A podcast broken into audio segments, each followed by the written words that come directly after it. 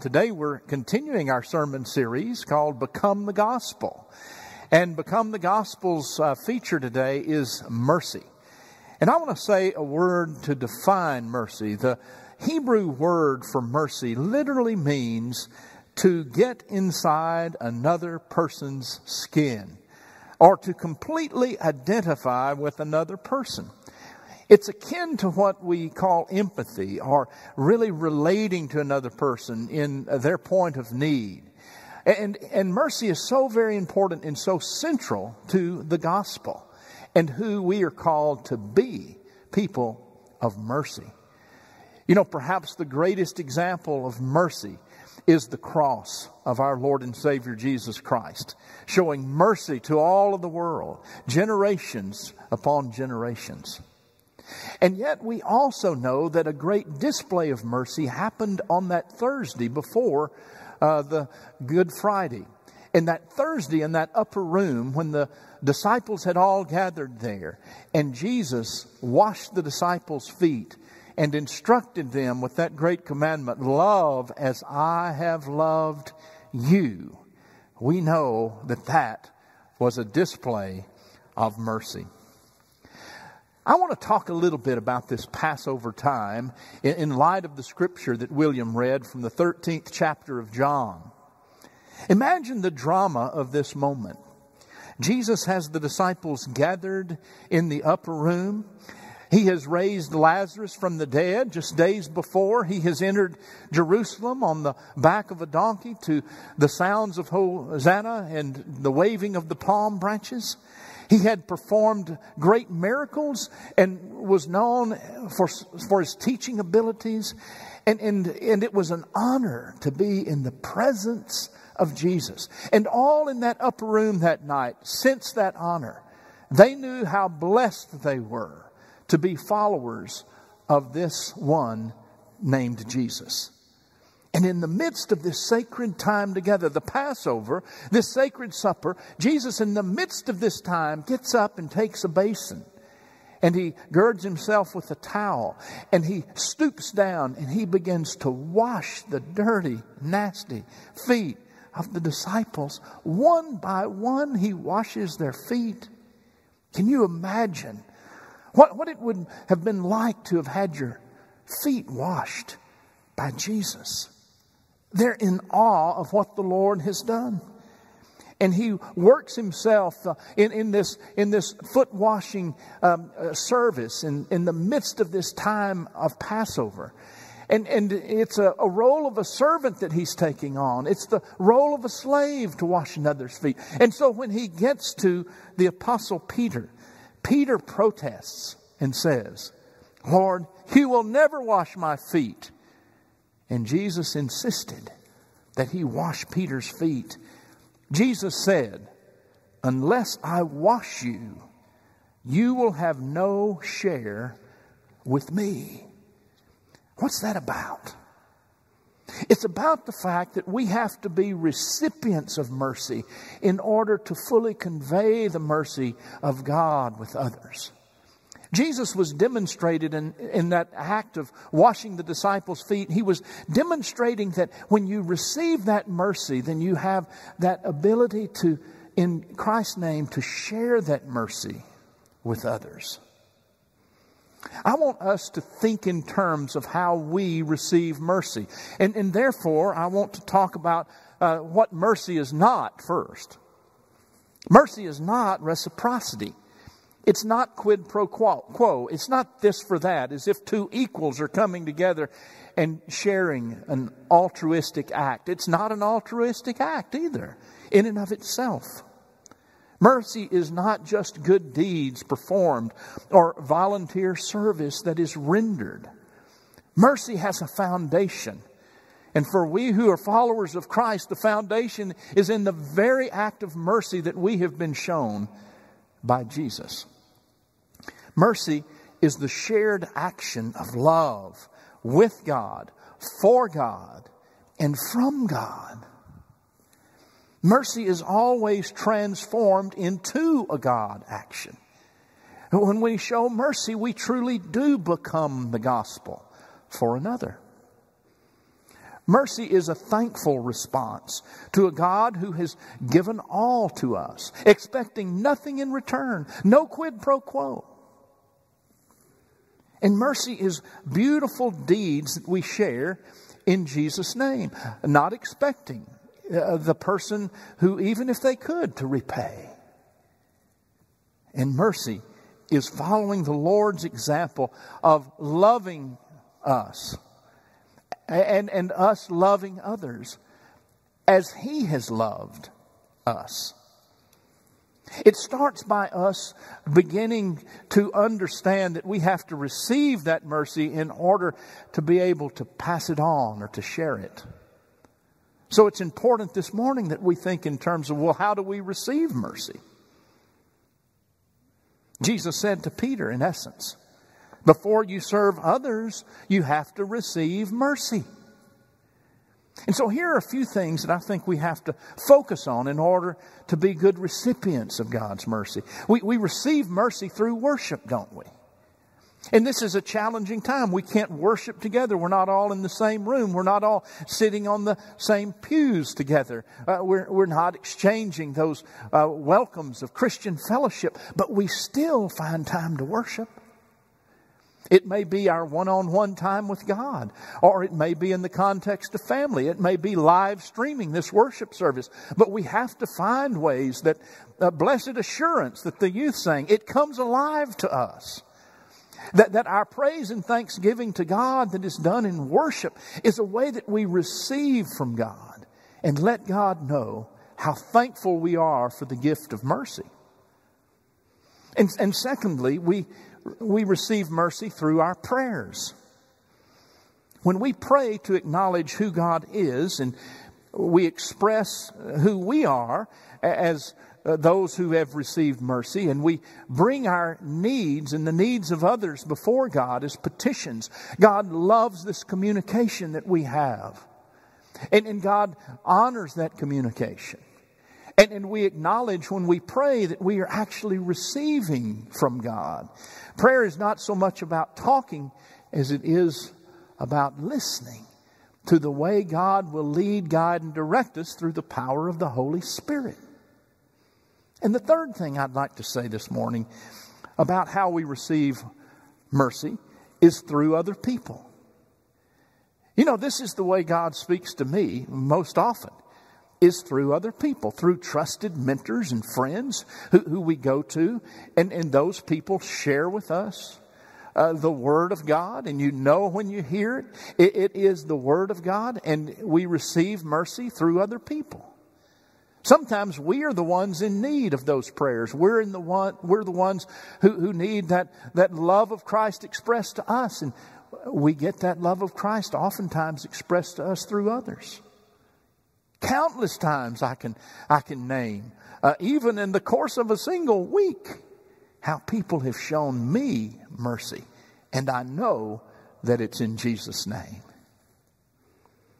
I want to uh, speak to us just to, for a moment about our Wesleyan heritage or about our, our Methodist background. And I know there are those who are tuning in who may not be Methodist, but, but hear this aspect of who we are in our heritage. We, we talk a lot about the Wesley brothers, John Wesley and Charles Wesley. Uh, who lived in the 18th century and did their ministry there. They were both Anglican priests. And, and both of them had an experience, a heartwarming experience, with the same group of people who met in a Bible study that was on Aldersgate Street in London in May of 1738. Now, we oftentimes talk about Aldersgate Day, the day that John Wesley had his heartwarming experience was on the 24th day of May in 1738. But four days prior, his brother Charles Wesley had his experience in that same Bible study when his heart was strangely warmed, so to speak, and when he felt Christ enter his life in a new way that changed everything for him as it did his brother. You see, Charles Wesley, like John, had been uh, trained in the Anglican ministry and had served in this ordained capacity for years, had preached the gospel, and, and yet, on the 20th day of May, Charles Wesley at that Bible study with his Moravian friends, uh, they led him to an experience of grace that he hadn't had before. And here's what he wrote. At midnight, I gave myself to Christ. Assured, that blessed assurance, assured that I was safe, whether sleeping or waking. I had the continual experience of His power to come over, to overcome all temptation and confess with joy and surprise that He was able to do exceedingly abundantly for me above what I can ask or think. And a few days later, perhaps in part inspired by his brother Charles, John Wesley went to that same Moravian Bible study and he too had his new awakening. And that's what birthed the Methodist movement with all of its power. It spread throughout England. It spread into um, uh, the United States at that time, even before it was the United States. Spread to America. And, and, John Wesley and Charles Wesley, they, they saw as one of their primary uh, aspects of becoming the gospel was to, to deliver mercy to others. And they would go to the prisoners um, who lived in such a horrendous conditions at the, the Newgate prison in London they visited, and even in the dreadful Bedlam uh, dungeon, which was for those who were insane, the Wesley brothers and other Methodists would go and extend God's mercy. Charles Wesley wrote a hymn. Of course, he wrote 6,500 hymns. But this is the way that he testified to his faith. And, and shortly after that Aldersgate experience, he wrote a hymn called The Depth of Mercy. It appeared first in hymns of sacred and sacred poems in 1741. And here is that hymn that had 13 stanzas. I'm not going to sing 13 stanzas. In fact, I'm not even going to sing one, but I am going to quote two stanzas. Hear the words that Charles Wesley wrote. Depth of mercy can there be? Mercy still reserved for me? Can my God his wrath forbear? Me, the chief of sinners, spare. And here's the answer there for me my Savior stands, holding forth his wounded hands. God is love. I know, I feel Jesus weeps and loves me still. Wow. Those words express the kind of mercy that Charles Wesley felt that put him to writing hymns by the thousands and had his testimony to others so strongly stated. You know, one of the greatest experiences of God's mercy that I've ever been a part of happened in connection here to Lovers Lane United Methodist Church when we started going to Honduras on mission trips uh, shortly after Hurricane Mitch ravaged that country. So for 10 years or more, we would go several times a year to Honduras, outside of Tegucigalpa on this mountain called Magote. This past week, Kay Eck, um, she was looking through some of her old photo albums, and there she came across a picture that reminded her of, um, of two very important summers that she spent in Honduras. The picture was of her and uh, beloved David McLaurin. Um, David uh, was such an important person here. He died several years ago, but but uh, he mentored Kay. And, and David did missions here, and he saw in Kay someone who was really having her heart strangely warmed toward a call to God and toward a call to mission work. She was a teacher at the time, but, but it was clear that God wanted to move her in the direction of ministry, and David recognized it, and he knew that she could become his successor.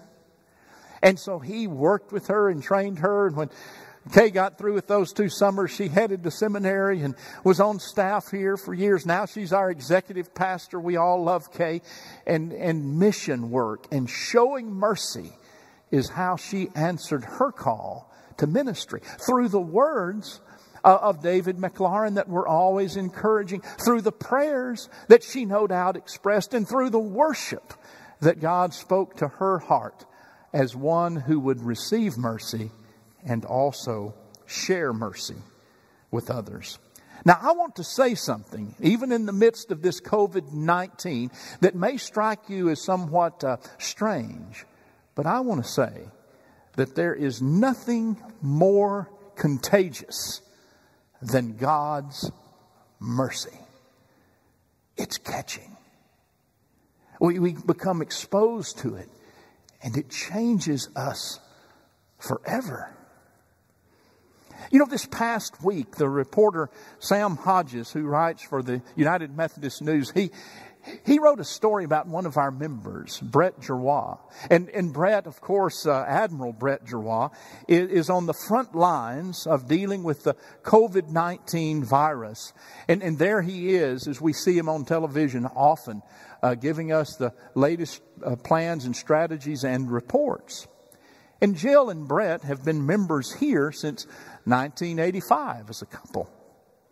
Admiral Giroir is a, is a pediatrician by practice, but he's been in research and scientific work and public health uh, as a public health expert uh, for years. And since 2018, uh, he has served in the capacity of being the Assistant Secretary for Health at the U.S. Department of Health and Human Services.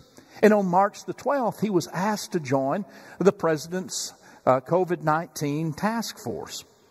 His portfolio is, is enormous, but it was clear that he was one who needed to be there in the midst of the decision making to take on the all important task of testing that is so very important. As we know, 1.4 million people have had COVID 19 in this country, and we're getting close to 90,000 deaths in the United States alone.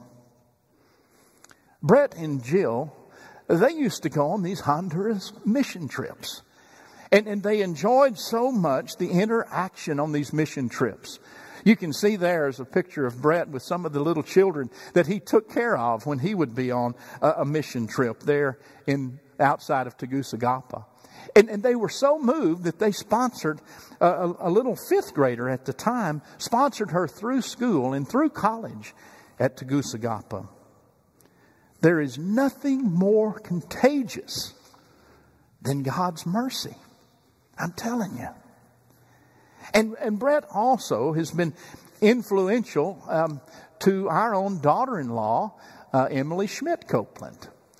Emily and Zach were dating when uh, they were there in their first year at Southwestern University, a United Methodist school in Georgetown, Texas.